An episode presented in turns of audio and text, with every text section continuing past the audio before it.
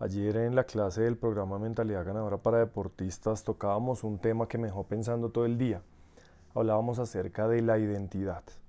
¿Y qué decíamos? Decíamos que la persona en la que nos hemos convertido hasta el día de hoy seguramente no es la misma que va a lograr esas metas y esos propósitos que nosotros tenemos. ¿Qué quiere decir esto? Que seguramente vamos a tener que trascender un montón de cosas, vamos a tener que desarrollar un montón de habilidades, vamos a tener que eliminar una cantidad de capas y capas y capas que en general la mayoría son de ego para poder trascender, crecer y entonces lograr esas metas deportivas y todas esas metas seguramente que tenemos a nivel personal. Pero ¿por qué no podemos trascender de una manera tan evidente y tan fácil esa identidad? Hablábamos acerca de que tenemos dos sistemas. Entonces tenemos el sistema lento por un lado y tenemos el sistema rápido. El sistema lento es todo aquel mecanismo que se basa en el razonamiento, en el lenguaje, la creatividad, lo analítico, la creatividad, es decir, todo el aspecto reflexivo del ser humano que viene dado por la parte del cerebro que se llama el neocórtex. Y entonces ese sistema lento es especialista en justificar. Entonces todo el tiempo por ejemplo, cuando llegamos tarde a un entrenamiento, por ejemplo, cuando no nos salen las cosas, por ejemplo, cuando no rendimos al máximo, esa parte empieza a justificar nuestro comportamiento y empieza a buscar explicaciones. Y entre esas explicaciones encuentra que estamos cansados, que es culpa del entrenador, que fueron los compañeros, que no hay oportunidades, que es el sistema deportivo, en fin, esa parte racional pone excusas, excusas, excusas para justificar tanto las cosas que nos salen como las cosas que no nos salen.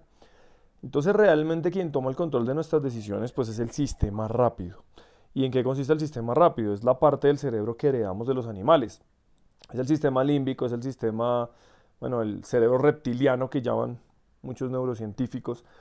Y este se basa en las emociones, en lo automático, en el instinto, en la intuición, es toda la parte subconsciente. Y como es toda la parte subconsciente, muy probablemente ahí esté instalada nuestra identidad. Pero, ¿por qué no es tan fácil actuar de acuerdo a esa identidad o por qué no es tan fácil, además de actuar, poder reprogramar esa identidad? Es porque en general todo el tiempo charlamos con el sistema lento.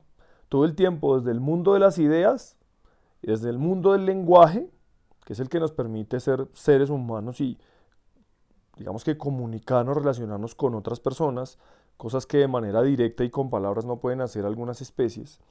Entonces, como en general hablamos es con esta parte, lo que sucede es que pues nunca trascendemos esa identidad. ¿Por qué? Porque la mente racional es la mente que se queja, es la mente que sufre, es la mente que critica a los demás, es la mente que conversa contigo en forma de pensamientos negativos y que te dice las cosas van a estar difíciles, no puedes, ¿para qué continuar? ¿Será que tanto esfuerzo valió la pena? Y todo este lenguaje que tenemos tan instalado que muchas veces no sabemos qué hacer. ¿A qué se debe? Se debe a que durante mucho, mucho tiempo desde pequeños fuimos programados.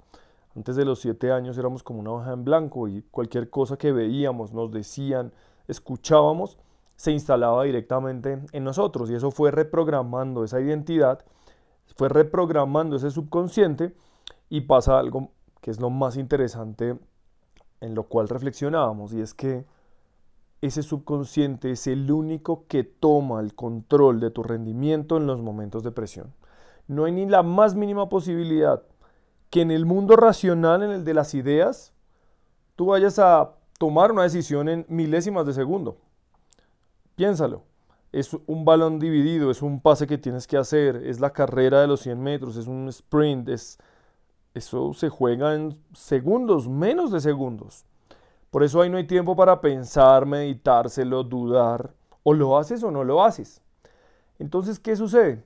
Que cuando en nuestra identidad se instaló un no puedo, un no soy suficiente y todas las debilidades asociadas a la autoestima, a la confianza baja en nosotros mismos, ¿qué va a suceder?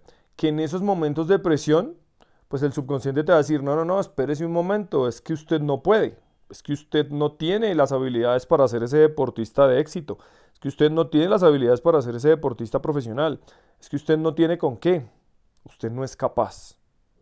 Entonces, ¿cómo lo manifiesta? Pues el subconsciente, como no es la parte del lenguaje, lo manifiesta al nivel del cuerpo, al nivel de las emociones y es lo que nos bloquea. Por eso nos tiemblan las piernas, por eso terminamos con la sensación de que pudimos dar más y no lo dimos, por eso es que cometemos errores en momentos donde antes, en entrenamientos, todo salía perfecto, pero cuando pasa esto en competencia ya no es tan así. Entonces, querido deportista o entrenador que me estás escuchando, es necesario que comencemos por hacer consciente cuál es nuestra identidad. Para poder llegar a esto, la manera más fácil que conozco es a través de nuestros valores. ¿Cuáles son nuestros valores? Nuestros valores, al repetirlos, y cuando hablo de valores es qué es lo que entendemos como más importante en nuestras vidas, y al actuar de manera repetida todos los días en esa vía, se construye nuestra identidad. Entonces, te invito a que empieces por hacer un análisis de cuáles son esos valores. ¿Alguna vez los has pensado? ¿Alguna vez los has puesto? ¿Los has escrito? ¿Será que de pronto esos valores tienen que ver con el miedo?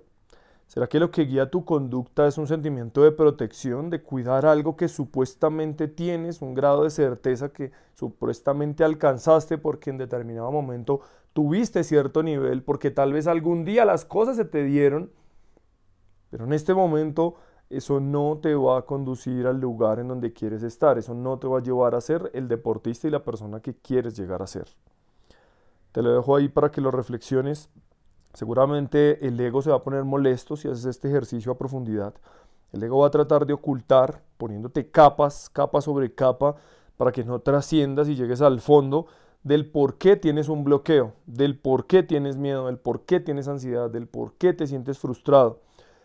Pero si logras dejar atrás ese ego y logras trascenderlo, en determinado momento vas a darte cuenta de todo lo que podrías crecer, vas a poder diseñar tu propia identidad y cuando diseñes tu propia identidad y te conviertas en ella desde el momento en que tomes esa decisión, vas a transformarte en esa persona que sí logrará las metas que te has propuesto.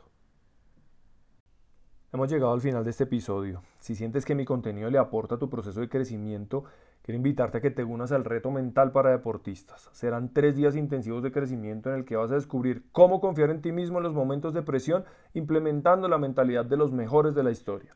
He puesto este reto a un valor accesible para cualquier persona.